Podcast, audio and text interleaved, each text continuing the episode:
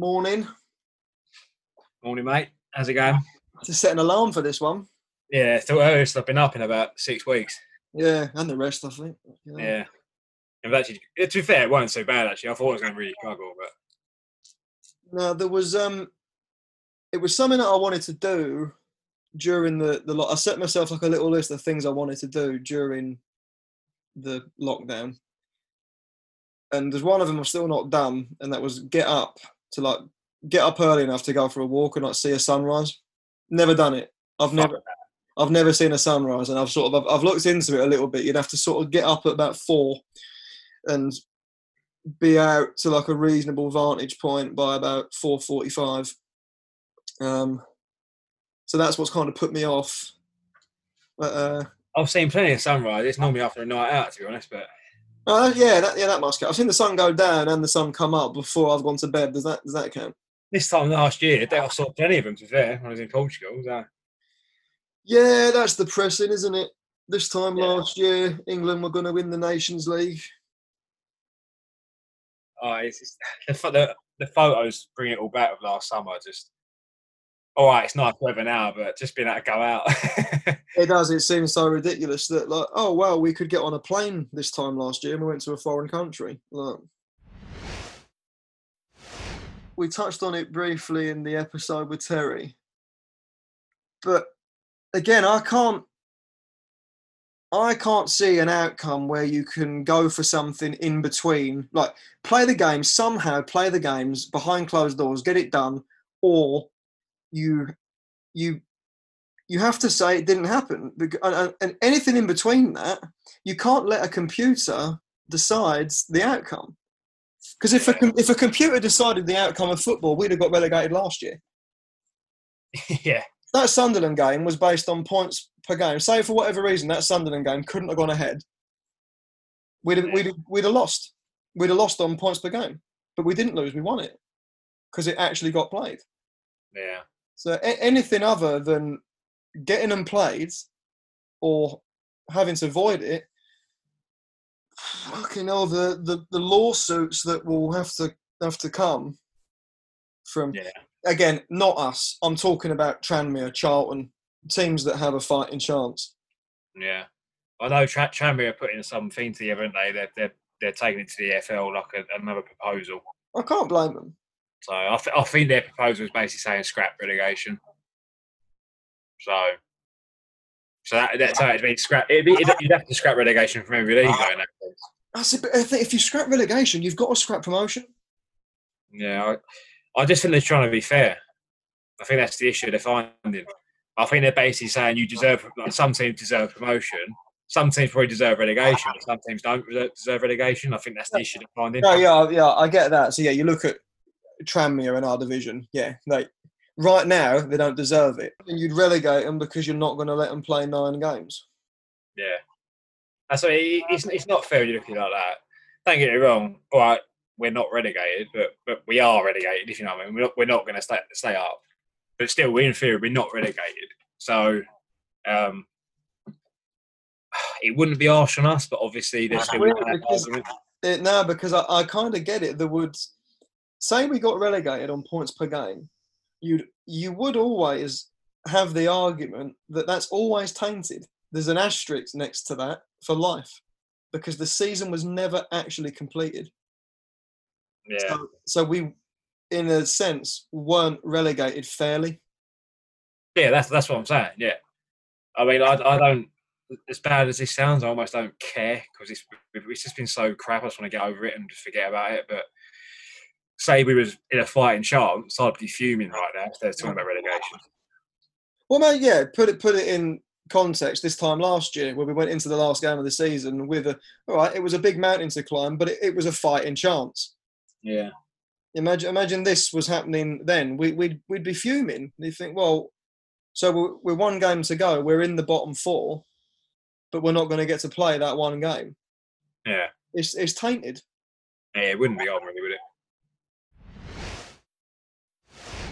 Right, you've worn your best clobber today because we've got royalty. Got a I'm in, me, I'm in me golf stuff. I'm going. I'm going golf after this, so I'm in me golf.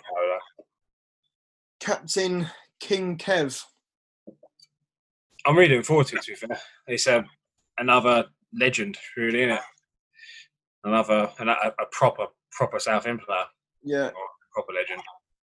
yeah. You know, you'll hear, you know, sadly that at the start of his career there was, you know, there was a lot of stick come his way, and you know, to be fair, I can I can remember various things like that later on when a lot of people had sort of realised what he was doing, the kind of player that he was, but because he wasn't a midfielder that was sort of like buzzing about and making himself look really busy, you know, he, he didn't really win everybody over because of that, but he, he was better. He didn't need to buzz about it because he was better than that.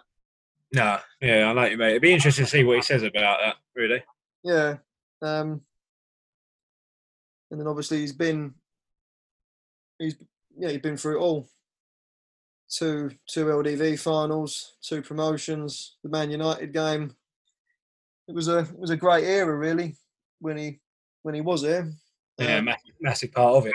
and then obviously he's he's now moving into into coaching. He's been been here as a coach. Um, I think it's about three and a half, four years with with the twenty threes and various youth players here.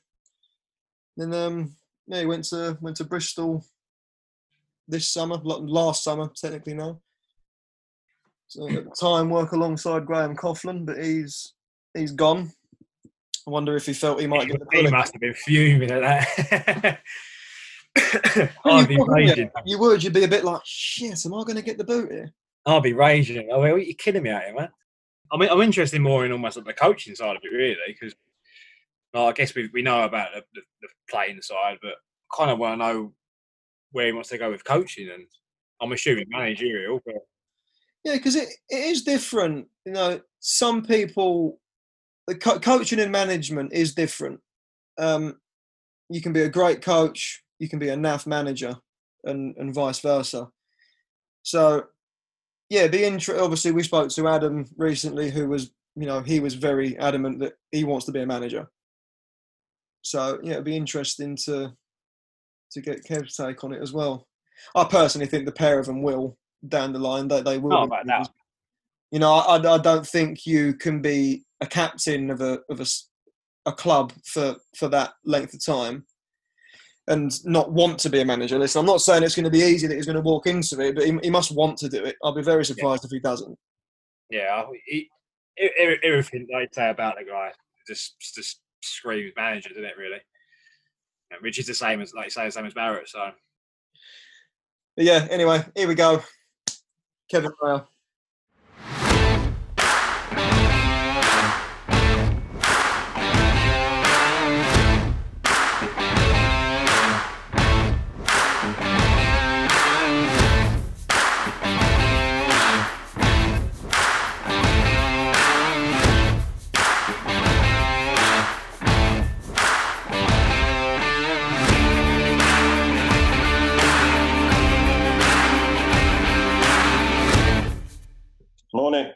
Morning. Oh, hi, mate. You hear us all right? Yeah, got you. You see us both, yeah? Yeah, got you both on sec. Yeah. Wicked. uh, man's gonna- Perfect. How you doing? Oh, yeah, not bad. You? Yeah, so so, I guess. just trying to get through all this nonsense at the moment, isn't it? So Oh, I know, yeah. Well, are you working or? I've, I've been furloughed, so I'm it's, um, it's been quite good to be honest. I'm not gonna lie. It's all right. Yeah, I've I've kind of been. I was working from home for about seven weeks, and then we we've gone back two days a week from about two weeks ago. So we're starting to get somewhere. Yeah, yeah. But um, When, when well, they said you back in? Sorry? You you back in training now or not really? No, not yet. Obviously, League One are still waiting to find out, aren't we? They've seemed to Yeah. Waiting for everyone else to.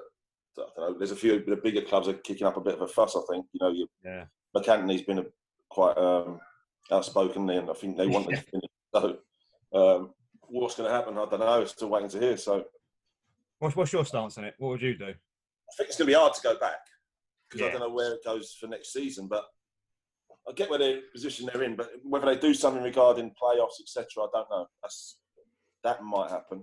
Um, it's hard to go back. I think it's going to be hard to to the cost of everything, you know, because the moment you start going back training, you've got unfurl, the club's got to unfurl load of players and all the staff. Exactly. Like, they can't afford it. You know what I mean? Mm, Especially with the testing, I think I read it's going to cost about 140 grand. I think, wasn't it? Yeah, that's right. I know. mean, that's ridiculous. So Yeah, Which is all right. The Premier League and Championship, they got most of them have got the money anyway, haven't they? But um, our level is it's difficult. I think. Mm. Yeah. no, definitely. Well, um, yeah, cheers for taking your time out today anyway, mate. No problem, mate. Been going all right, innit? Yeah, been Yeah. it. Got a few people actually. It's been quite. Um, I'm surprised the amount of people that have said yes. These, these things people good, doubted like especially like during obviously what's going on and that. You get a lot of. It's been good the social media side of it, isn't it? Like to Yeah. reflect on stuff and, and what's gone on and you know guests and, and how it works. It's been really good, I think. Yeah, Yeah, it's nice to. It's certainly nice to look back, especially how it's been for us this season. It's nice to look back at some better times. but yeah, if we um we go way back to the start to when you um, well, first of all, what you were obviously a youth at Tottenham. Um, was was there anyone sort of with, with you then that you know we'd we'd have heard of that also went on to have a have a good a few career? like within the youth team I was in because we got to the youth cup final. Um, lost on penalties to Man United, but you had um, Stephen Carr's probably the main name. Um, right. obviously went on to have a, great career. Um, Stephen Clemence was in there, but all the players had decent careers and played in the game pretty much most of them. So you know, it's good, good time, good team to be fair, and you know, it was a good place to, to learn your trade if you want. Did you, did you ever think you were going to get a chance in the first team, or was it sort of? Did you think, oh, actually, I might have to step down to try and work it out? Um, yeah, so when I came out of the youth team, and I was, I was actually a centre back, um, Okay. in the youth team and that. So come out there, and I was, I'd done well my first year as a pro, and uh, Gerry Francis called me in and said, "Look, you're doing really well. Keep going. And want to offer you a new deal, etc." So that was going well, and went on a pre-season tour um, with the first team. But I remember doing my ankle um, ligaments, and that kept me out for quite a while. I f- fell back a little bit, and listen, there's so many players at them clubs that you miss a period of time and someone takes over. So um, I got to 21 and I got that itch to play really. Um, I wanted to play first team football, you know, under 23s. And Chris Hughton was my manager there. He was brilliant, um, like a brilliant guy and a brilliant coach. So really enjoyed that. But you get to the stage where, you know, 21, you want to be playing football every week. And I think it's hard when you, as a 23, you train a Saturday morning, but you've got no game to look forward to on in the afternoon. That's what you, you, you, you want, you know what I mean? So um, got to that stage, yeah, I wanted to play really. Yeah, definitely, definitely. So how Yeah. did the how did the Southend move come about then? Um, I think they watched a couple of reserve games or uh, friendlies or a couple of matches, and they come in on loan initially. Um, I, was, I was ready to come on loan, and then it was Alvin Martin at the time. Um, then picked up the phone and said, "Look, I think the period they were in, I think they were looking desperate for a midfielder. So I was playing in between back uh, centre half, midfield. Um, so the- the offer of a permanent deal come up. Um, spoke to Tottenham, and we're really going to get in. It's probably difficult. Um, so I thought it's a good idea, you know, localish for me because I was in, in uh, East London, Ilford. So Yeah. it, it just suited me really, and you know, wanted to get out and play, and you know, liked what Alvin said and how he was, and so I thought it was a good opportunity. Was it a bit of a sort of um, like a, a, a shock to reality, so to speak, like going from Tottenham to Southend, or? Yeah, it was, yeah.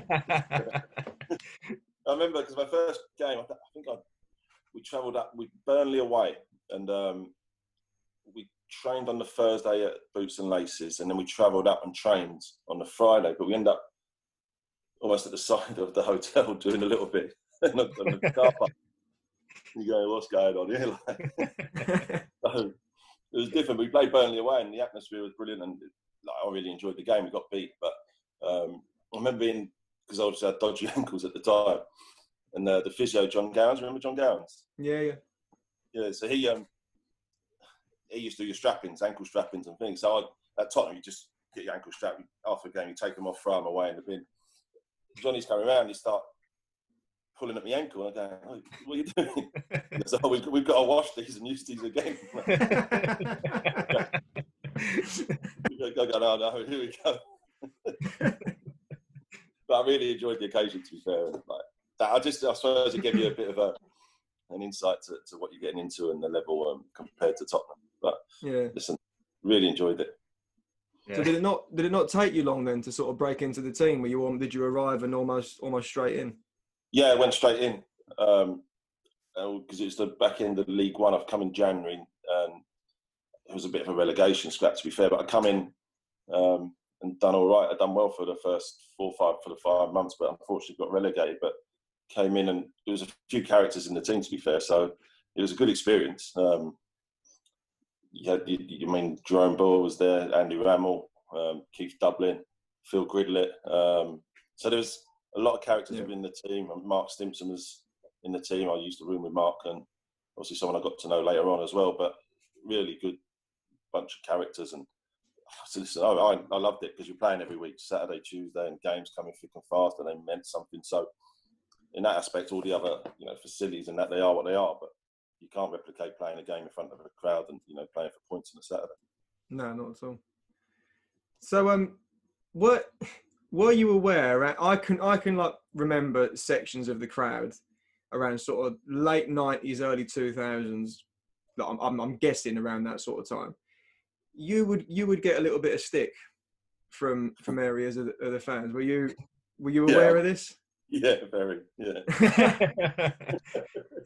um, yeah. how, was, that- how was that? yeah, it's horrible. I think you come from a club, you know, you come from Tottenham and a certain way of playing and around certain types of players. Everyone wants the ball and stuff like that. And to be fair, I always wanted to get on the ball um, and try and play, but I struggled. To be fair, I come the second year struggled because it was League Two. It's, it's a shock to the system when you come from a club like Tottenham. You see it still nowadays when club when players come from Premier League clubs and they've never been used to the to the way it's played in the lower leagues. Um, so it's hard to adapt. And I think maybe I come on the back of, suppose, coming from a Premier League club, player, uh, fans were expecting a bit more. And to be fair, listen, I didn't play well, and the club struggled. So I suppose I was the, I took a brunt of it, um, which was hard as a young player. Um, Yeah. Really hard. Um, to be fair, it got to the stage I used to tell my family not to come to the games. But really that bad? Jesus. yeah, That it, bad? it got it, it yeah, it got No, well, I, I never knew. I never knew it was that bad. No. yeah, listen, it was getting standing ovation for coming off weren't great.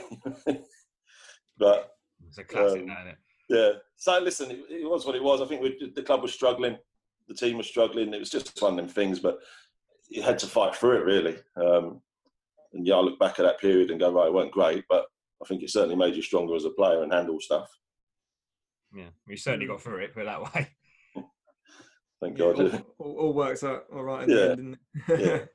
So when, when did you first get made captain? Anyway, Um, that was with Rob Newman when he took over. Um, yeah. so Rob, when he took over, he, he changed things around. I think Phil, after Phil Whelan left, um, he had a change around and, and wanted to make me captain. To be fair, I think I was on, how old was I? 25, I think. So obviously, I played with Rob. He was in the, he was there when I when I come as well. Um, he joined under Alvin, so knew Rob quite well and what he wanted to do and that. So yeah, it was. I think I was 25. Yeah, but Rob Newman. Um, but unfortunately for him, didn't really work out either. So um, disappointing. But yeah, it was from that period onwards, kind of, I, I stayed as captain when whatever manager came in. yeah. So it was um was it was it Steve Wignall after after Rob Newman? I can't really remember. I think it was, wasn't it? Yeah, I think Steve. Yeah, it was Steve came in after that, wasn't it? Yeah, and that was that was another one. weren't Yeah. weren't too successful. No. I know, yeah. Listen, I think, like like I said, the, I think the club was going for a period of just trying to find its feet and couldn't work out the right way to go, and you know, to try and managers and wasn't really working. So difficult time, but Steve was okay. He was listen. It didn't work out, and the fans didn't really take to him. And I think, to be fair, one, a few of his signings were he, he made some good signings actually. Um, Mm. And it's during this period, it just some maybe needed more time for everything to click because it was going. It was you know it was a big turnaround and big turnover of players, but he, he signed some very good players. I think he signed Mark Gower um, yeah, during that period. So you know, there's there's a lot. There's some positives out of it, I guess. yeah. But you're but you're there. So when when that time comes to an end, you've you've been there. You've already seen seen quite a lot. Then when um when Steve Tilson comes in, did you- ha, how long did it sort of take you to maybe realise that we we could be on to, to something special? Um, I think it was. We had a good group of players. I have to say, like all the players that were, that were there at the time were really good, um, and I think we, you know, Tilly took over that time and, and we stayed up. Um, I think the first year he took over with Brushy, so off the back of that, then signing, I think, you know, got to the LDV final against Blackpool, which was you know a real big boost for everyone. Um, and I think, to be fair, Leon Constantine scored a lot of goals during that period that year, but he left. I think when the year after that, I think was that one when Freddie come in, and that, I think we had a good team, but Freddie come in and gave it all the spark. You know, the, the Yeah. final bit, final um, piece of the jigsaw, really. Um, and he was the one, you know, could score a goal out of nothing, and, and what he did that year was brilliant. I mean, so I guess like you say, when Freddie came in, like say, then it was the the back to back promotions. I mean, how how good was that team really? Like, because it was it was mainly the same team really, apart from a few additions, wasn't it? Yeah, definitely. Yeah, and like, that's it weren't massive amounts of changes then. That's what that's what I was, you know touching on earlier. Different managers and they have a high turnover of players. It's hard to get any um, consistency and team spirit and you know everyone working together. It's hard when you get that many people coming in and out of the building to to, to gel and, and find each other and find a, a rhythm of how you play. I think like you guys obviously on Twitter and what we see in that, and you see you forget the football was good, like wasn't it? It's Yeah. really good. Yeah, The Some of the football we played was brilliant, and what Freddie added then was the the goals on top of it. Which listen, you can be playing a tight game or anything, but Freddie pulls something out of the bag and you win the game, and all of a sudden, the last twenty minutes are comfortable, and the football starts, you know, really opening up. So that with you know, you look back at a lot of good good players as well, really good players from you know, Flavs in goal was brilliant for them a few years for us, and you know, he'd been there a little while as well, and Juppy and Spencer Prior, Ad. I mean, you can, like you said, you go right through the team and good, good players, but also good characters. Um, yeah. It's a great point, what- actually. Like, sorry, a, a, a lot, a lot of those players were here for quite a long time. So you're saying where we've got to now, it's just turnover, turnover, turnover. Yeah, Yes. exactly, and it makes it hard. And I think where Tilly was good in that he let the lads get on with it, and you know didn't put an arm around the shoulder, and you know kept everyone happy, and you know training was fun and enjoyable. Um, I think we started this season out poorly actually, but you know once we got a win and got going, um, the, there was enough characters in the team to, to sort things out, and you know there was no the, the change room wouldn't stand for any rubbish. You know what I mean? Anyone not pulling their weight, they'll- they- they- you dig them out and pull them back in line if you want. But really had to happen. It was a competitive edge. I mean, training used to be so competitive. Like Mm. every day, everyone was on it and worked so hard that it came from within. A lot of it. So w- was it quite as as black and white as it seemed? Because it was it was very much a four four two, but Yeah. Well, the, these days, if you play a 4-4-2, you get almost typecast into like you have to play unattractive football. It's got to be long ball, and as like we've just said, we we didn't do that. We played some really good stuff. So you, you you can obviously play in that in that formation. Why why do you think that's become almost dated now?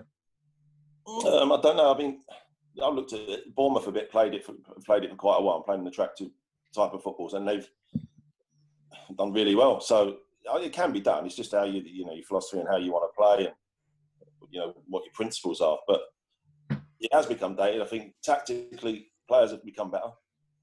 There's Mm. there's more learning for players. I do think they understand the game more. There's not as much of the hustle and bustle of the game. The fouls are restricted. Um, so it has changed that much. Um, but the principle shouldn't change. If you want to play and you want to get it down and play, you should be able to do that anyway. That's whatever formation. And I think there weren't too many other teams veered away from the 4-4-2 in that period. I guess there was a lot more teams that played it. So a lot of the time it's a match-up. Um, whereas nowadays you a lot of different formations and um, teams trying to. You know, players understand the game better and, and can find spaces and, and the learning for players is a lot better with football analysis and you know and the feedback they get so you can watch it back and there wasn't too much of that back then. No, no, I guess not. So yeah, we um we have the back-to-back promotions. We get we get to the championship, and not like, obviously we all know we end up getting relegated. But from an individual standpoint, you you seemed to really flourish in the in the higher level. Did you did you Yeah. find it not not easier, but did you find you possibly had more time on the ball, things like that? Yeah, Having come Yeah. from that that level at Tottenham. yeah. I, th- I, yeah, I found it almost easier if you want. That, like you said, you get a, a, bit more time on the ball. I think people, players, or teams give.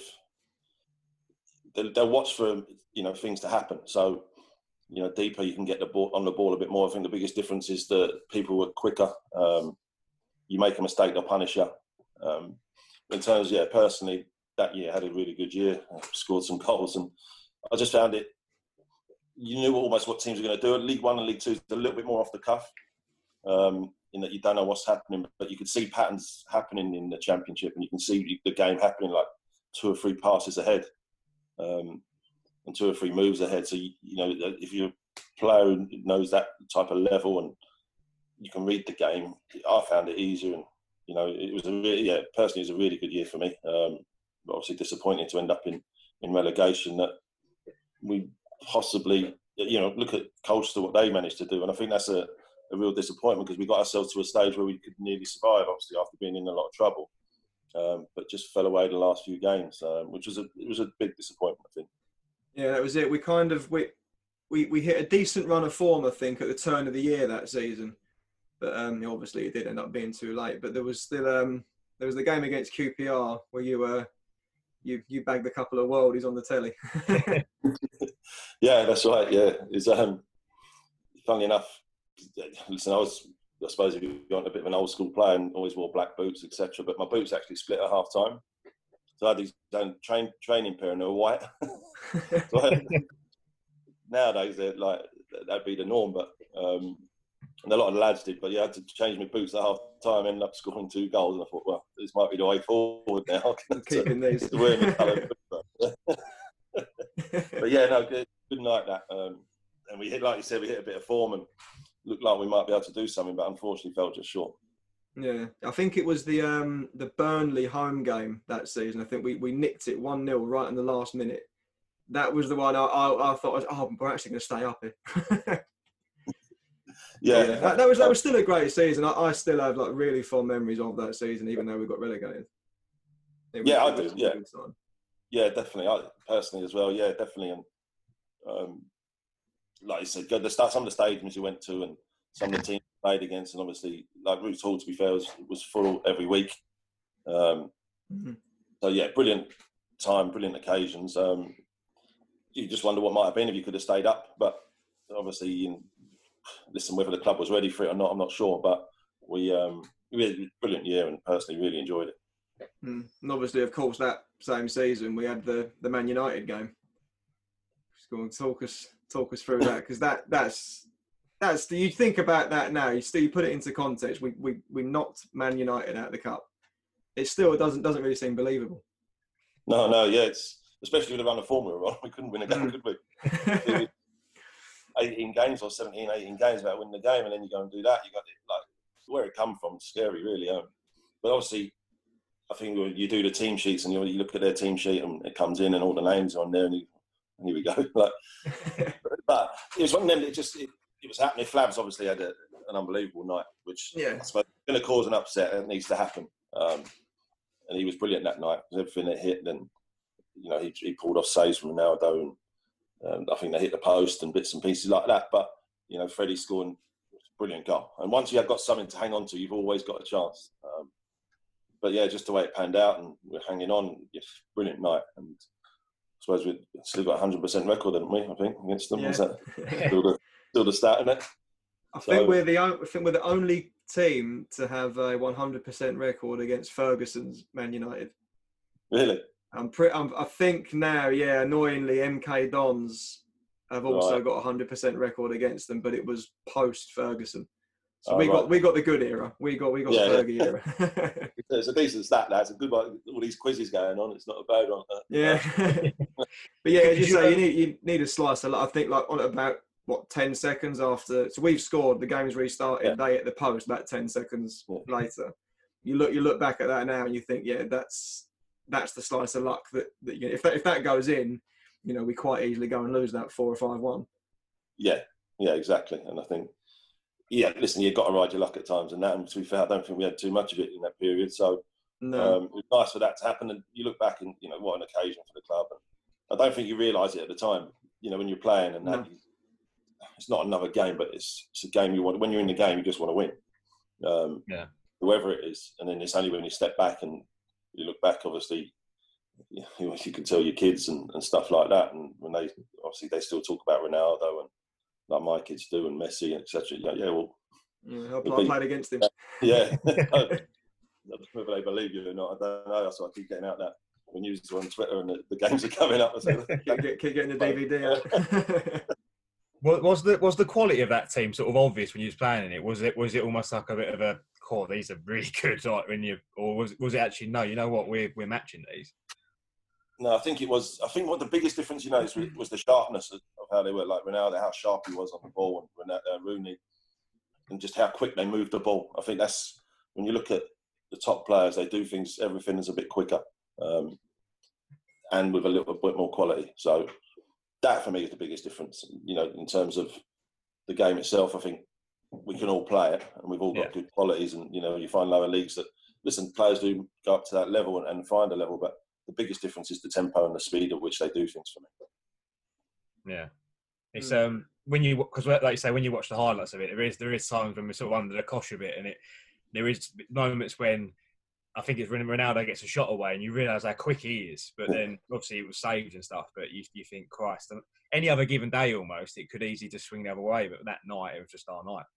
So Yeah, so yeah, definitely. I think um, that's what you, you you realise. I think if you watch it, you, you start getting deeper and deeper, and you're going, you're hanging on a bit, and the balls are coming in the box, and you're going, oh no, which one of these is going to fall? Or yeah, you know, but thankfully we held out. There's still times that I'll watch it now and I, I think, oh, they might score it. Like I've, I've, I've watched it about hundred times. I know the outcome, but you still think, oh, they might nick one. They're going to equalise in a minute. Yeah, I've tried it with my kids. I say, come on, do you want to watch this game? Like, no, you're right. No, um, so yeah, we um, you know, you um, I think you had what was it what one more full year after after we get relegated. We did we get in the playoffs? That I can't remember. Did we get in the playoffs that following season? yeah, the following season, yeah. and um, you know, fell fell short. And then you know, you you from what I remember, you know, you can obviously correct me if I'm wrong, but your departure seems to happen quite quickly. What, was was it quite quick? Um, I can't really remember. Yeah, a little bit, a little bit. I think there's one bit disappoints me how that all happened. I guess looking back, um, I mean, I know Tilly left me out of the team during the period of that season. Um, I got back in and we were doing okay, but I think come January they tried to. They come to me and just said, "Oh, look, we've accepted an offer." Um, I was like, "All right." um, so it was one there I said, "Well, no, don't that don't suit me at the minute. You know, what I mean, I don't think that's the right one. So I left it. Um, there's a couple of other. So the offer was from a team in our league, but there was a couple of offers before that had come in from championship clubs that inquired. Right. And I said, well, if I'm not going to play, then can you help me? Oh, you know what I mean? If, if that's the case, I'd rather go to a higher. But the, the club, Yeah. it didn't happen for some reason or another. You know, I mean, but they did accept one from a lower, from a League One team. Yeah, funny Which, enough. yeah. yeah, so, so that didn't work out. But in the end, yeah, I just I decided to go on loan to Gillingham. Um, I think that was in February or March. I think it was or March, I believe. So yeah, it, it ended up happening quite quick and yeah, a difficult time. You know what I mean? It, it was hard in that you, you get to that was me like because what I wanted to do I wanted to get to my ten years because that was the ten years was that January. So You're in that for me personally, it was like one of them, yeah, milestones. You, you want to listen. I suppose a bit of um, nostalgia, but you know, to get to, to for being in the club of that long and that, you wanted to make the ten years. So yeah, it happened quick, as it does in football a lot of the time. Really, you know, players move and it happens really quick. Yeah, it was though. Even I can remember as a supporter being disappointed by that because it was. It's going to sound weird, because but it but it was almost like you were treated just as any other departure, and it's like you've been here, as you say, you've almost been here ten years. You've been club captain for probably six or seven of those years. You've you know you won player of the season. You so you captained the team against Man United, the promotions, and it was just almost like oh he's no, he's gone now. It, I, I remember that even as a fan being really sort of disappointed by the way you were you were treated, almost shafted really. Yeah, yeah. Listen, like I said, I, I was probably a bit disappointed in that as well and how it happened. But I think that's it happens in football all the time. And like you said, I think the way the game is and it's such a big business now, and you see at the top level. Listen, you can go right through with top top players where stuff like that happens. This is business, and you know things happen, and you move on, and and that's part and parcel of it. Um, we agree with it at times, sometimes not, but you've got to get over it and, and you move on, I suppose. Mm, very very cutthroat, it? Yeah, it is. Yeah. Mm. So, um, so yeah, so you, you went on loan on loan to Gills, but then your permanent move was Oldham, wasn't it, for for a year? And then then you went back to Gillingham. Was yeah, that's Gillingham right. move sort of not not there permanently at the time? Yeah, well, they were in. Yeah, no, they they did want me to go, but I mean, at the time they were in League Two, and I, I didn't want to be in 31, right. 32. I just didn't want to drop to that level. Yeah. Even though that was fair, Mark Stimson was manager, and he actually had a, a, very good team, and they got promoted that year. But um, John Sheridan was manager of Oldham, and I knew they had a good team at the time, actually. So um, there was a couple of other things. I spoke to a few clubs, but for some reason or other, nothing really came off. So um, went up to Oldham. I liked John. Um, he was really good, to be fair, and had a good team. So it was just something I fancied a change. I suppose never been away from home, never lived anywhere different, and it was a good opportunity. Lived up in Manchester, um, and enjoyed my year up there. Actually, really good year. So made some, some met some good people, and it was a decent club. Um, but you know, really, really enjoyed it, and had the year there. Obviously, before Gillian come back to Gillingham, where Mark Stimson stayed in touch with him, and they came up the league, uh, to League One that year. So I thought it was a good opportunity to obviously right, come back yeah. down. Yeah, obviously, just want to, you want to play as high as you can, as long as you can. No, of course, yeah. As a player, so, and that was the main reason for that. So, um, just before we move on to your um, like your coaching career, you almost sort of laughed laughed yourself a little while ago when you mentioned that you got a couple of goals in the in the championship season. Do you ever do you ever wish that you possibly shot a little bit more because I've never seen you score a tap in. Every time you scored, it was an absolute banger. Because I could never get up there. I never get high up the pitch. No, I know. Yeah, possibly. Yeah. I, remember, I remember. Go on, sorry. Yeah, you know, just looking back, you go like, like that season. A lot of them seem to uh, flying in from everywhere. To be fair, but um, yeah, it's one of them things. You look as a midfielder, you probably your worth goes up the more you score, and I maybe should have. I suppose playing midfield two and a four four two. I was more the deep holder really a lot of the time to allow mm. the others to go and play. So um, didn't really go and get in the box too much. Um, if we had enough attacking players, we have two wingers and two forwards. You kind of got to sit in and protect the back four. But yeah, you look back and probably would. Have, I would like to have scored a few more. Obviously, what I did that year and probably should take more confidence from that earlier, I guess. At least you should get a good compilation, though. If we'll, we'll tell you yeah. what, we'll, we'll put them all together, and it'll be a proper yeah. highlight reel. Yeah. There's a few old ones in there that you do well to dig out. I think. There's a couple. There's um. There's some really old season reviews on YouTube actually, so might might be able to dig a couple out. Yeah, yeah, from like '97, I think. I think there is. Oh, really? Yeah. yeah. But um, so when when you were playing, or maybe like coming towards the end of your your playing career, were you kind of putting plans in place then to, to go into coaching? Was it always something that you wanted to do? Yeah, I think it's um, some players do and some players don't. I've always wanted to be involved in coaching and, and managing and you know that side of the game. And I think you do your coaching badges when you're a player anyway. A couple of the basic ones just to get you going. Mm-hmm. I think it's something that listen, it's, it's what we know as well. So um, when you talk to people about what they're going to do afterwards and things like that. Well, you go well, start, you know, the building blocks of what you are going to do when you play, and just try and talk to players now and do similar stuff. And you know, the further along you can get, the better. But yeah, I always wanted to look to that side of it. Um, probably when I was at Gillingham the second time and done a lot more then with. Um, I mean, my assistant manager was Mark Robson, who was local to me and a very very good coach. Um, he used to take a boys team, his boys team up in Brentwood. So I used to go with him quite a lot and talk to him about coaching stuff. Um, Mark was he's with the English FA. I think he's with the England 19s or something like that now. So really good coach and someone that uh, you know I found could take a lot from. Um, along with Mark Stimson, who's a really good manager. So around that time, really started getting into it and started taking badges and, and doing a lot of work behind the scenes. Was it um, was it Chelmsford that you sort of got your first role, so to speak?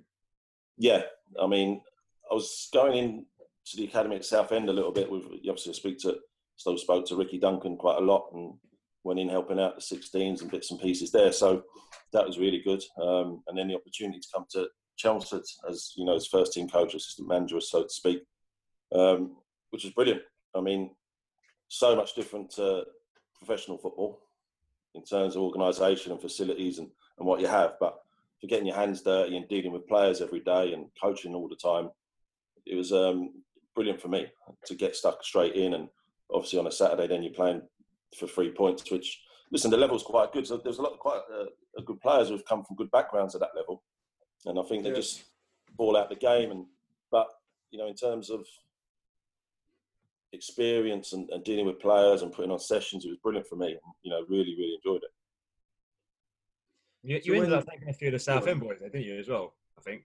Did you take was it was it Jack Bridge and um, yeah. Mason Williams? Was he another one too? Yeah, yeah, that's right. So I think it was I was there for just over two, two or three years, and um, I ended up taking over for the back end of a season from January onwards, and the opportunity to take Jack and uh, Jason in came up. So took them in, and I thought it was brilliant for them as well. It's a great experience for as long as it's the right time for kids to go out on loan and the right club, the right environment, that they're going to be treated well. I think it's a great experience to go play against men, and it opened their eyes as well. I think.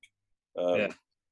But yeah, so they came in, done really well actually, and we managed to stay up, which you know, as a, listen, I was a young manager and caretaker at the time, so enjoyed that, and you know, had a, had some good results as well. Yeah. How, how good do you think Jack Bridge is? Because he, um, if I'm right in thinking, he was he was quite well like highly rated within the youth team, but for whatever reason at the time, Phil Brandis didn't really fancy him, and you know he's still in the football league now. I think he's at Carlisle. So I mean, do you, do you think he can sort of go on further, or? Yeah, listen, I love Jack as a player. Brilliant, when, and especially when I took him to Chelmsford, he was he was different class for me. Um, and then even when I was doing the 23s, and you know, his ability on the ball was second to none, and what he could do with the ball, and you know, he'd go and take it in areas that other players couldn't. Um, you play five sides or anything like that, and listen, he'd, he'd, just be going past three players for fun. And um, I think what Jack needed was to go out and play. You know, he needed an opportunity at the club, I think, and to being around the first team all the time because Jack was getting to that age when I spoke about I've got to 21 and needed to leave Tottenham. I think Jack needed that because he was in the 23s in the went to the first team back to the 23s and it, it just it got to him a bit much i think. So yeah. it's hard then to motivate yourself you know like i said in a saturday morning you train the 23s the first team are playing without getting a real consistent run of games. So i think that's what jack needed and it's probably hopefully now it's for the best that he's gone out and played um, i think he has got a great chance if he can keep playing matches and you know and keep developing and he'll get stronger and fitter i think. Um, got a great chance and a great kid as well. Mm. yeah it's strange because it's, it's someone that um that you ended up working with, but um I know Graham Coughlan always thought very highly of him as well. Yeah, yeah, yeah. He, he, was he, was he was very highly rated. Yeah, and listen, when even you know went to Bristol at the start of this year, um, we spoke about Jack. Um, but it felt it was important. He, he, he played games, and you know, um, wasn't quite right for us at the time. But further down the line, we you know someone we we, we both liked, and you know, we were both at the club together at Southend, and we both, you know, really liked him and tried to push him at times. Yeah, I mean, how good is the is the is the youth setup at Southend, or uh, especially I guess Ricky Duncan being quite important to that. I mean, obviously this year especially, we'll we'll get onto it later, but we we played a lot of the the youth teamers this year. So how how good is the academy, or is it just a case of a lucky a lucky bunch?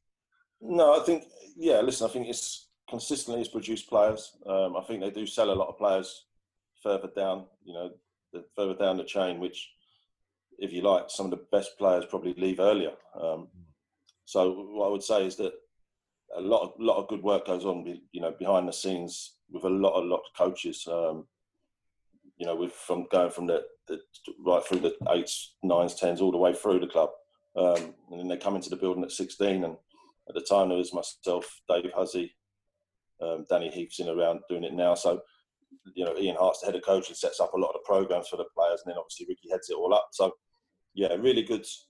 It's, it's different to a lot of clubs in that we what we spoke about when I was there was trying to make players resilient and hard working, and you know, so that you see a lot of academy now, and the moment they talk about not having any leadership and you know not being able to um, that toughness to play league football a lot if you want, I suppose.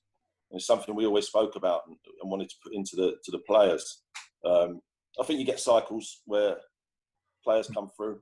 Um, some years, and you know, they go you go a period where you don't really get many through. So obviously, the circumstances probably dictate a lot of players got chances when they probably wouldn't have done. But I have to say, some of them are taking it. Yeah, definitely. Yeah, definitely. Especially, obviously, we'll, we'll, we'll, we will move on to it. But that the last game when we played, obviously Bristol Rovers, and it was it was your team playing. But the one thing that stood out, that stood out, sorry, for a lot of the players is they've um they they want it. They they, have, they haven't shied away from it. They're, they're up for a fight, and it's and it's, it's really refreshing to see. Yeah, yeah. I, I think it's always great for a club to have their own homegrown players come through because it, it, gives the it gives the fans an affinity with the team as well, and I think that's important. I think the best clubs do that and have a, a continuous conveyor belt of players. You know, if you can have two or three players and a thing that uh, fans can associate with, have been at the club, and you know they do care more for the club. They come through it, and sometimes you like to see them given a chance. You know, before some signings if you want, but listen, ultimately if they're not good enough, they're not good enough. But at least they've had that opportunity. So, I think it's as long as there's a pathway there for them, then you know that's brilliant. Yeah.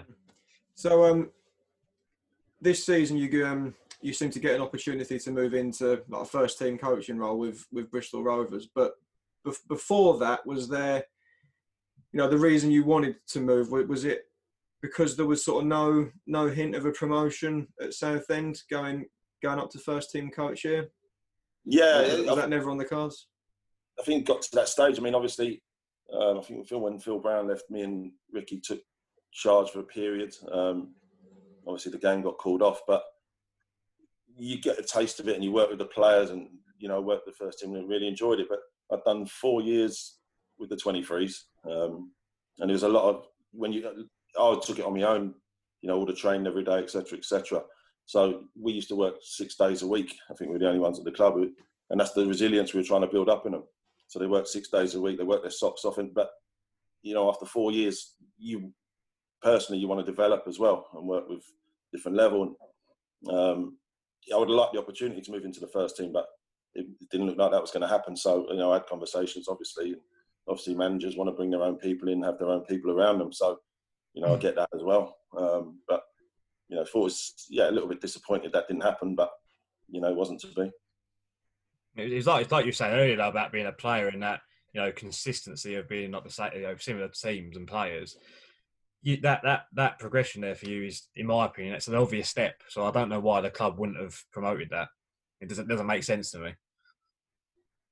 No, I listen. yeah, yeah, yeah I, know, I know you probably don't yeah. too much, but I mean, it, it doesn't make any sense to me. Like, you know, as a player you want to progress. So as a as a as a staff or a manager you want to progress. So so to almost let one of its assets just go like that, I thought it was a disgrace to be honest. But yeah, listen, it, it, it was what it was. You know what I mean? So listen, I still you know really good relationships with people there. Um, it just wasn't to be, and like you say, I think people want their own people around them. Mm. You know, I suppose you're in that job, and that's how you you want to do it. And you know, I understand that as well. So this yeah. is that's, that's football at times, and obviously I had to, to make the decision then to you know got an opportunity to go into a first team somewhere. Then that's something I was going to take. Yeah. Yeah, I, th- I think that was possibly something that maybe the club just expected you to sit around and wait because of your previous connections to the club as a player. But then, you know, the opportunity at Bristol Rovers comes up, you grab it with both hands, and then Southend a bit like, oh, like, didn't think he'd actually do that. We kind of thought we could keep hold of him and just like keep him shackled here.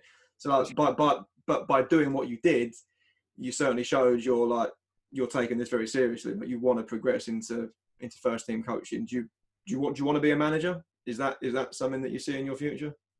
Yeah, I think so. I, you know, I've I make no secret. I think a lot of coaches, uh, you know, where you develop and ultimately you you like an opportunity yourself to be a manager. Um, going to Bristol Rovers, I thought was the you know a great option for me. And, and to be fair, I have to say, I spoke to Ron and had really good conversations with the chairman, and he was he was very good and open and honest, and you know still have a, a decent relationship now. So it happened okay that way. You know when I did eventually go, but yeah, I'd like the opportunity, but uh, you know, I have to say at the minute I'm, I'm really enjoying it at Bristol Rovers. Um, really good club and a lot of good people, and obviously you know new managers come in and I've worked really closely with him and still learning loads and you know being involved on a on a weekend and a, a daily basis with senior players is brilliant. Was there um, was there a worry when when Graham left that that you might go as well? Because he, Um, as yeah, you said, with with the situation at Southend, managers bring in their own their own teams. Yeah, of course. You know, but to be fair, I've got a really good relationship with the chief exec and, and the owner have been brilliant. And they said they wanted the staff to stay in place. Um, and the manager, you know, because he, he, came in just before Christmas, he, he come in, had a look at everything, and you know, was happy to go with what he had at the at, at the time. And you know, we we've worked really well together. So, you know, he really enjoyed it, and I have to say, like, it's a great area, great place to live. You know, I'm there part time. Um, I'm there during the week. Um, so you know, as a club and, and what it can achieve, you know, we're, we're trying to put a lot of the infrastructures in going into place and a lot of the plans are going into place. And you know, the gaffer's made a lot of a lot of decisions and and where he wants to go with it, and he's trying to build it. Um, so you know that it lasts a long time, not just you know for the short term. Yeah, you were flying the start of this season, weren't you? It's all, yeah, it all yeah, kind brilliant. of unravelled, sadly. But yeah, I think we, um, yeah, obviously, I think got to fourth in the league, and then obviously Graham decided to, to move on. But you know, the gaffer wants to change things and, and do things, and the club want to go in a certain direction, and um, it's going to take time, you know, and there's going to be ups and downs. But you know, fingers crossed, we can we can get it going.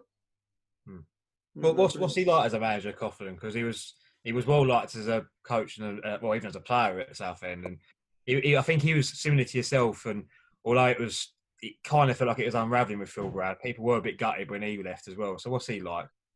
Yeah, yeah, and I think he might feel the same about that period as well. So, listen, I think as he was as a player, and you know, see him as a coach, and had a lot of standards he wanted kept in the change room. He knew how to run a change room, and, and had the players all on side and working for him.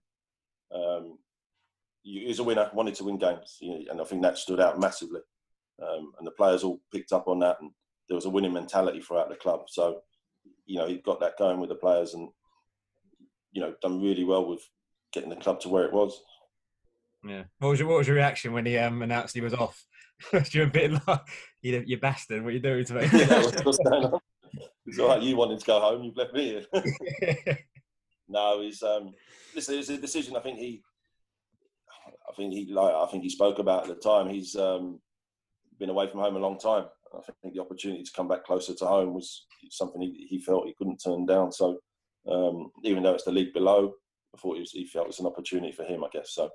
You know, good luck to him if that was the way he was going to go. So yeah, but listen, obviously I'm still in the club and absolutely love it there. So really enjoying it, and you know, got some more um, experience and probably more input in a lot of stuff as well. So working closely with the manager, who's who's very good to to work for as well. So really enjoying it. Yeah, great. Yeah, so we'll come to the. Uh, well, still to this day, it remains the last game that either team managed to play for first team. That is. So um, yeah, we, we played Bristol Rovers in March sometime. I think it was March.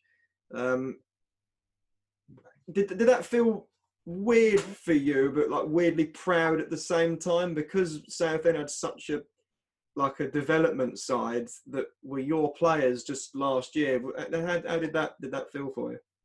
Yeah, I think at the time during the game, it's, it's one of them. You just want to win the game. I think you know we weren't in a great period, so it's, it was an important game for us, obviously, but didn't work out that way. But yeah, when you look at some of the players that, that come on, and you know, there's ones there that probably wouldn't have got a chance without everything that was going on in the club. You know, Aaron Canali and Tom Clifford, who's, who's, done brilliant. Some like they're players that I'd worked with every day for a couple of years. So you, I knew what qualities they had, but it's always one of them that you know it's a difficult level, the under 23s, because no one really wants to be in that group.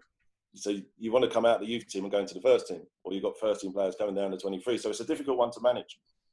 But what we always spoke about is having the right attitude and you know how they worked every day. And uh, to be fair, I think them two are a perfect example of it. And you know, just you always say, hang in, keep going, don't let your standards drop because your chance will come eventually. And I think that's something any young player needs to to realise that you know the disappointments are there, and you're not getting opportunities and the frustrations. But you know you've got to stick out and keep your standards. Yeah, I was I was really pleased for them because they're, they're good kids, and you know a lot of them uh, deserve their opportunity. Mm. Yeah, you, mean, you, mentioned, is, you mentioned Clifford, and he's probably been the standout player. I say out of the lot, out of the, the lot of them, he's he's sort of just stepped in the team like a first team player. Really, really impressive.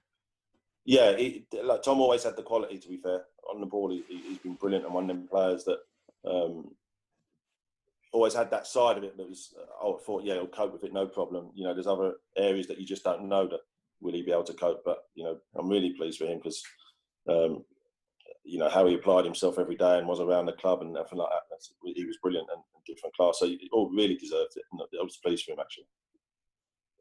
Mm. Yeah. It's a it's a horrible situation that obviously they had to come into. I mean, and you know, as from a supporter's point of view, you kind of think if we'd possibly done it a little bit earlier, we may have given ourselves a bit more of a chance. But you know, we've well, listen, we we we may end up somehow staying up if they decide to avoid the league still. But um, yeah, I think that that's a frustrating thing because I can remember for you know quite a number of years now, we see a lot of these youngsters doing really well, like because we've all got access to things on Twitter now that sort of we didn't have yeah. like 10, 12 years ago. So we, we we hear a lot of names and we we see a lot of these players doing well, and then they never make an appearance for the first team. They may get a couple off the bench in the cup or something like that. But there's apart from goalkeepers, mm. we've we've not really had a player that's come into the team and been like a sort of a mainstay in the team. And I think that's quite frustrating because surely that's obviously what you want for an academy. And so we've been great with goalkeepers. So I think this would be really nice if if certainly a couple of these young lads could come in. I guess Elvis would be would be one that's as an outfield player that's that's come in and done really well. Yeah, yeah definitely. Having that connection, like you say, of having two, or if you can get two or three to go in and actually stay there. Um, listen, I think maybe you look at maybe Dru Yearwood would have been one who would still be there and playing. Obviously, he moved on, but I suppose that's like a lot of clubs at that level.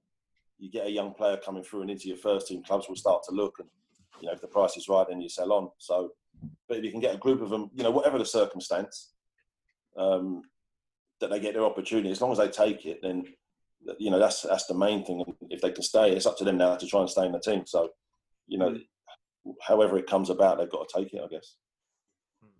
Mm-hmm. You, you, touched on it with it being a like a bit of a funny age group, saying like you want you want to be in the first team. And so from from yourself, going back to when you were at Tottenham, you were sort of like ready for a chance in a, in a first team somewhere. So do you I know you've been a 23s coach, but do you like the under 23 system, or do you think there's still you've said it like there's not, nothing beats Saturday 3 p.m. And, and, and three points to play for? No, yeah, exactly. But I think you have to bridge the gap between uh, you know the youth team and first team. So there is a place for it. Um, I'd like the uh, I like the old reserve league if you want. I'd like to see some of that come back in if possible, where you have the best senior players playing with a mixture of the 23s and youth team. So that for me, where a lot of your great learning comes, because you know the old reserve league we used to play in at Tottenham, you'd have first team players that come back from injury or, or, not getting many games, and you'd be playing with them, and that was a weekly on a weekly basis. So they'd soon pull you right if you weren't if you weren't doing it, rather than you, sometimes 23s can be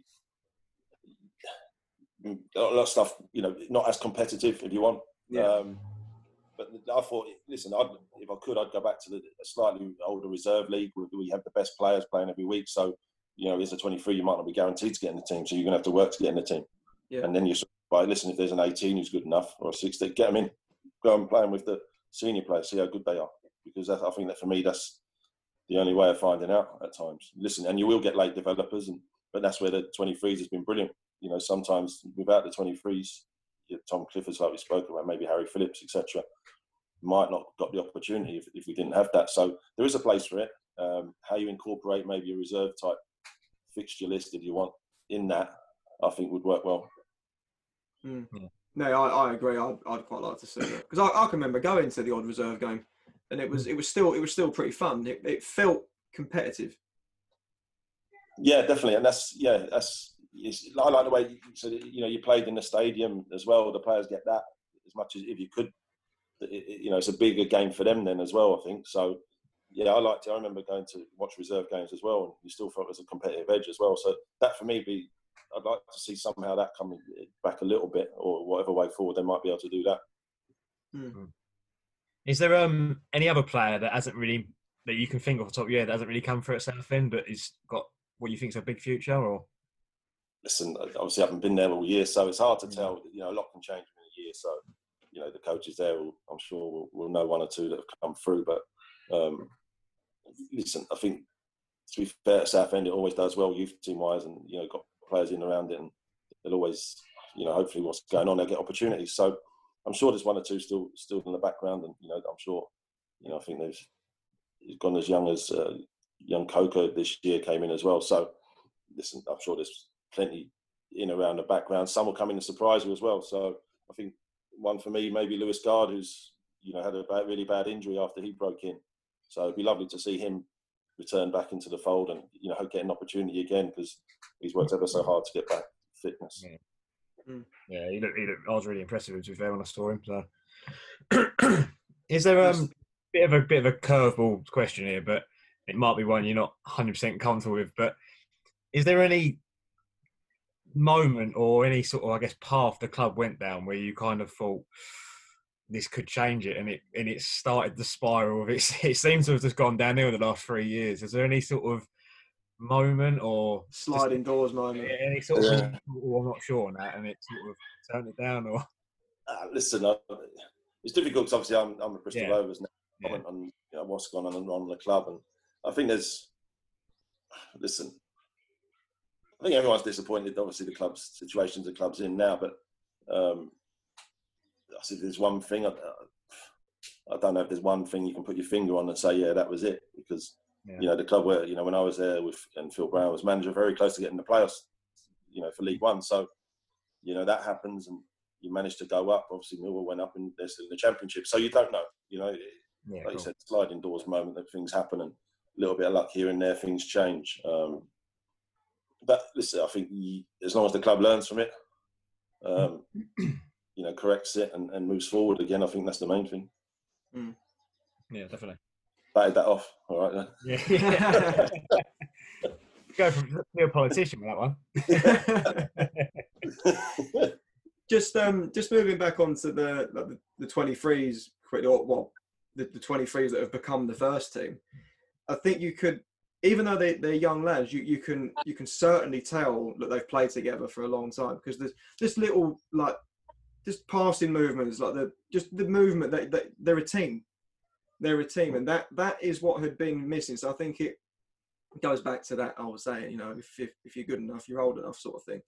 So that but there's there's definitely there's much there seems to be much more of a team like sort of tight knit group there than, than than what there had been and it's actually very frustrating that we ended up with this with this lockdown because let's say the last game we played we won. So it was it was maybe starting to click a little bit. And you can just only yeah. hope that, that this break hasn't hasn't derailed it. Yeah. I think like i said i think for quite a few of them players have been together a little while as well and they've come right through the club. So they obviously know each other and, and know each other's games. Um, i think it helps that it was almost like a no lose situation, a position that the team was in. You know, there's nothing with, with, young players. There's nothing to fear really when they go out and play. They just want to play, and I think that showed. Um, you know, especially us and when we came to to Roots Hall, I think they showed that. To be fair to them, um, we came. It looked like our players were apprehensive of being there, and, and you know, playing against a younger team. And obviously, the pressure's on because you should win. Whereas, to be fair to the Southend, they played with, with a lot more freedom than we did. I think that showed, like you said, and um, looked like even though they're new to the team, they've obviously know each other and, and look like a team anyway. So I think that helps that when you get a few of them that all come through together, that's what happens, you know. Mm. Yeah, that's, that's what that's what I've took from it anyway. They, they they look a close group. Yeah, no, it's a, it's a fair point actually. I never thought of it like in the sense of thinking of the other team, like when they see the team sheet and they see squad numbers of forty two and thirty seven and that what goes through their head. But I guess it, it, you're right. It's a case of the pressures on them rather than the other way around. Hmm. Yeah, and we listen. We weren't the best of forms coming there either, so it was one of them that you know. I suppose everyone because the form Southend were in, everyone expects you to win. And it's listen, it's never that easy. You can just turn up anywhere and win because even the games before I'd watched obviously clips and, and watched games just uh, you know for pre- preparing for the game. And you see a lot of the good football that was being played at times. Um, so we, we knew it was it was wasn't going to be easy, but you know the pressure can be on other teams. I think when it when it gets to that stage that you know so so far adrift if you want, and you know in bad run of form that you know everyone watches the game and think, well, yeah, they should win that, they'll win that. But it's not. It don't never works that way in football. No, you look at it and think, oh yeah, Southend are a free hit, but yeah, you can't just you can't just turn up. You've still got to obviously still work for it. Yeah. Yeah, yeah, and it was one of them that we we didn't turn up on a day, and you know, to be fair, Southend were a better team and deserved to beat us. Yeah, yeah. So have you got um have you got any sort of like goals for the next like five years yourself personally? I mean, like I say, you, you, you sort of touched on being a manager. Is that you sort of your at your your aim in the next say five ten years? Yeah, I think so. I think you know everyone coaching and that wants is ambitious. Um, you know, first and foremost, enjoying getting the experience at Bristol Rovers and, and working there with the manager. So, you know, that's a it's a, a great platform to learn. He's, he's, great to learn off as well, actually. So, um, yeah, listen, I think I wouldn't sit here and say no, I don't want to do it, but definitely want to be a manager one day. I think you know always have ambitions and you know want to push yourself, and I think everyone wants a chance in the hot seat at some stage, I guess. So yeah, that's always that's part and parcel of it. Um, even when that happens, who knows? Um, really enjoying my time at Bristol and working with good people at the minute. So you know that for me is the, the first and foremost, and you know what will be further down the line, we'll, we'll see. Yeah, yeah. But, but saying that, didn't you take over as caretaker for like a couple of games at Bristol?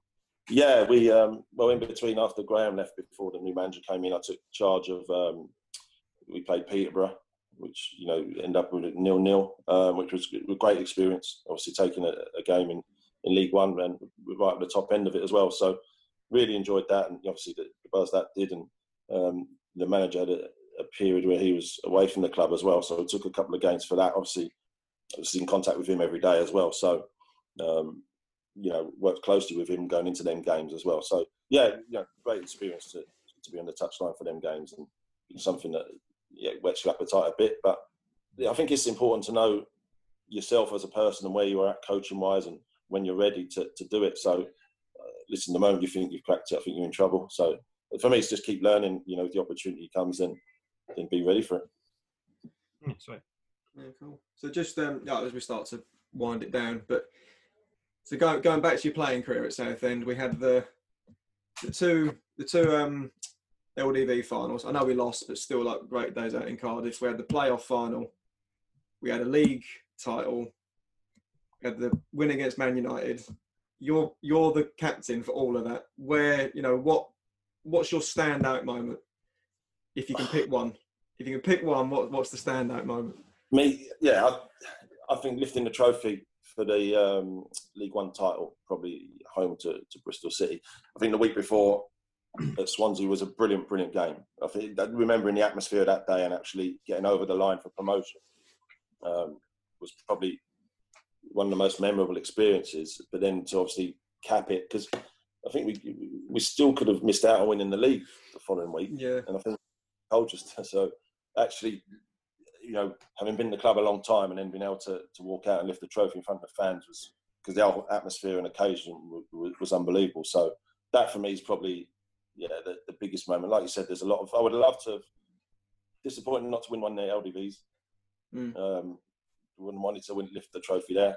Um, but obviously, a couple of, there's like you said, there's a, there's a, so many occasions that um, that stand out. But for me, yeah, I'd probably say Bristol City at home lifting the trophy did that almost feel like a full circle moment for you? Can we touched on like some of the stick you got earlier, then you know how many years later you're lifting a, a league trophy.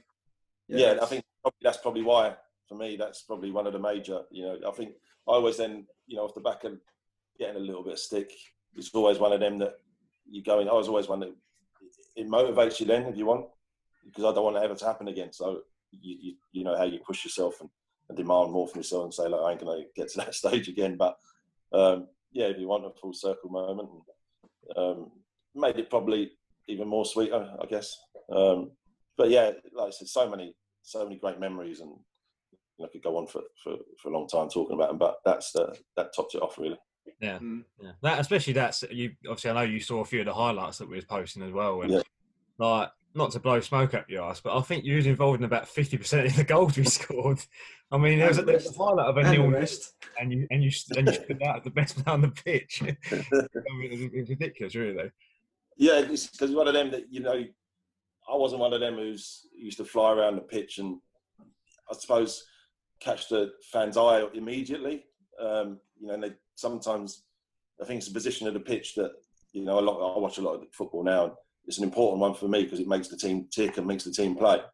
Um, I suppose sometimes you look back that you only could then go, you know, see how much they contribute to the game because obviously the goal scorers and will always get the headlines, etc., etc. So yeah, like you say, it's interesting to watch them back and, and see all the clips back that involved in probably more than you realise at times. Yeah. Um, Yeah, You- no, you, had, you had a, you had a decent range of passing for someone that passes sideways and backwards. put it that way.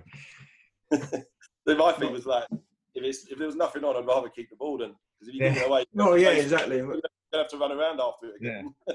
That's I, I just forgot though. It was just it was one of them classics that something you get that occasion eye and he went sideways and backwards. And I was looking at the highlights and I was thinking, what why why the ball was forward? I didn't understand whatever.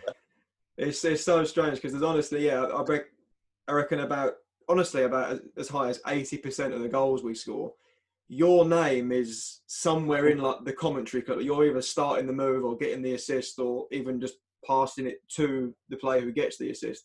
So you were constantly making it tick, and was yeah. The, the classic one was you. You got called the crab. You only Yeah, went sideways. Oh, be fair, but that's what I think. That position, I think, it helps them when you've got your Mark Gowers, your Freddies, the players in them areas who then go and produce like we had and goats, and you know, there's so many good players. To be fair, so I think that's that brings it all out. Then you know, so Yeah. obviously it was good looking back at them clips. Actually, it was good. It was during lockdown. You go right, what time's the next one out? You know? Um, do, you, um, do, you, do you think you'll ever get your testimonial? Good question. Listen, the Germans obviously he's always said that's, that's the same thing, and yeah, like I said, I had a good relationship with him, so fingers crossed it gets the go ahead. is it is it still is it still meant to be the first game in the new stadium? Is that Yeah, is that the yeah, deal? as far as yeah. Wow. I don't know. Um, I don't know if you, I don't know if you've seen it, but it has now had the go ahead apparently. So yeah, I saw that. Yeah, so Yeah. fingers crossed that that keeps Wow. going. And give it another ten years, and you might. We Yeah. oh, double dear. testimonial. yeah, yeah, yeah. Probably come come back as a manager as well. You'll be managing by then. yeah, yeah. What, what were you going for first, manager or, or testimonial? I'm going manager. I'll go manager as well. I think. Oh, Listen, finger- fingers crossed. Because to be fair, I have to say, I know he's um, probably comes in for a lot of stick at times, the, the chairman and that, but he has been grafting at this, and you know he's put a lot of effort into it. And I think for the club and for the area, I think it would be brilliant for the. It'd be exactly it's needed. It's needed for the club and to push it forward. And you know, I know there's a lot of hard work gone into it, and fingers crossed this time it will. We will get the go ahead, and for the good of the club, really, as well. Yeah. yeah. definitely. Right, cheers, Sam. That was Anyway, top Oh, man. Cheers, Kev. No problem. Top man. Uh, cheers, mate. lads. Take care. Cheers, mate. See you, mate. Bye, bye, bye. Right, well, there we have it. King Kev. Great bloke, to be fair. Great bloke. I like I like his political answer when we asked him about what the uh, what he thought went wrong at the at the club. A great answer, that. Yeah, that was a great Yeah, that was a answer. great Make sure he's not burning any bridges. Yeah, it's, it's fair enough, isn't it? You know, I, Yeah, no, I, I, I knew it. Well, I say I knew. I mean, I was just interested to see what his opinion was. But but the, but the thing is, you can't you can't blame people for doing that because you know football really is a funny old game, and you you really can never say never. So Yeah. you you never know. As players, you know, you may fall out of a manager at one club, you may move to another club, and then two years down the line, that same manager walks in and he's now your manager again, and it's it's clean Yeah. So you you you really can never burn bridges in football because you you just never know who you're going to end up working for, working with. Um, and I get that. It's you know it's it's sensible. I think to to be like that. yeah, no, it's um, it's good talking about the good old days. Obviously, we talk remember all that. Guess it's good getting his take from how he left. which was a bit shit. Yeah, both times. Like Yeah, someone else that's been let go. Like certainly this time, man. Like as I say, players come and go. You know, e- everyone reaches the time where it's like it's time to move you on, rightly or wrongly. But there's ways of dealing with it. You may have wanted to move him on, but I think the way it was done was was poor. yeah, Um, but yeah, certainly this time around as a coach and potential manager, and particularly now when you look at the team that's playing, it's it was his team last year, so he might as well he might as well still be here and be the first team manager. yeah. cer- There's certainly an argument that he could get more out of him, even. 'Cause Yeah. and, and that's not even a slant on Sol by saying that, but it's just because Kev knows them better. Yeah. Yeah. It might it might take Sol Campbell two three years if he gets two three years to get to know these lads, but Yeah, we but we we let someone go that already had that relationship with them. yeah. It- It's still back that that baffled me that one, but I mean, it it, probably did him a favour not being um, a coach under Bond. Yeah, I mean, and obviously I, I sort of said it in the in the chat we had that you you know you've you've almost got to sometimes leave leave the club with a little bit of egg on their face because they maybe did feel that could almost use him. Oh, we'll keep we'll keep him there, keep him at arm's length. Yeah. yeah, yeah, exactly that. Really, it hasn't really hasn't really gone to plan put that way for us. So No, but we don't seem to realise that you know there's there's ninety well ninety one football league clubs or league clubs. Like these these guys ain't gonna ain't gonna sit around and wait for Southampton United to give them a job. yeah. Like How long, how long do you reckon it is until we get to number one manager's job? I don't think it belongs to be honest. I actually Oh, don't.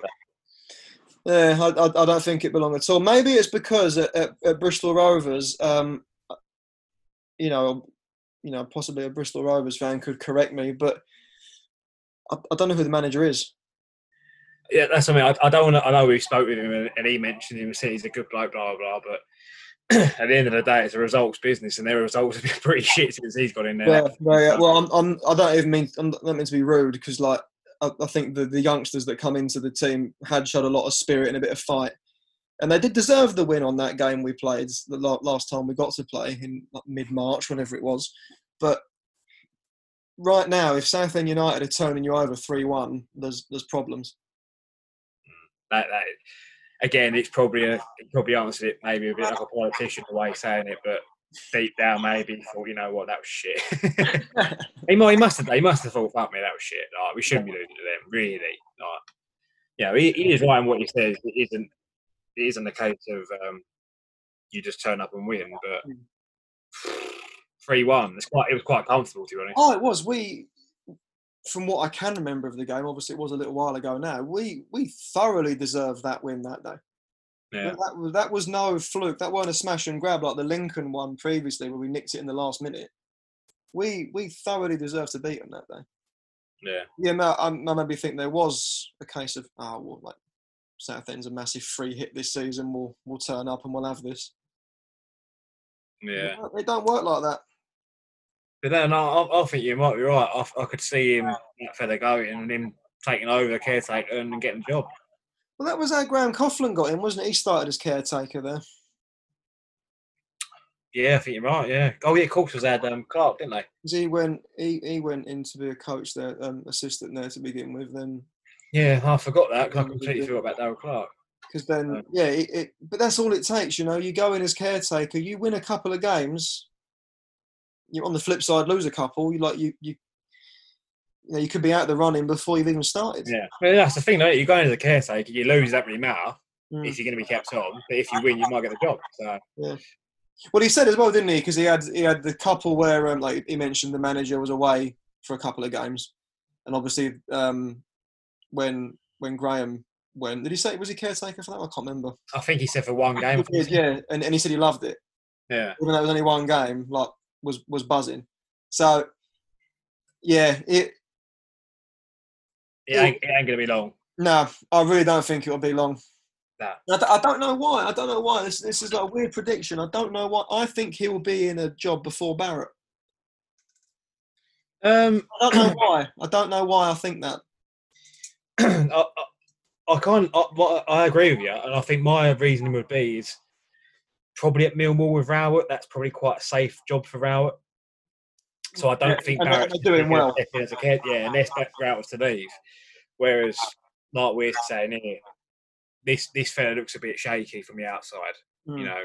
Um, and I guess he kind of alluded to it. You know, he's came in with his own ideas, and it hasn't really worked. Because they were flying. Start of the Yeah. season, Bristol Rovers were flying. Yeah. So they they they're, they're board might so you know what off you pop. Yeah, so you know, yeah. So to, to compare the two, and I don't like compare it because they're both massive Southend legends, but they are, you know, they're making their own careers now as coaches and managers. But certainly, I think there's a better chance of Kevin Maher being Bristol Rovers manager before Adam Barrett's Millwall manager.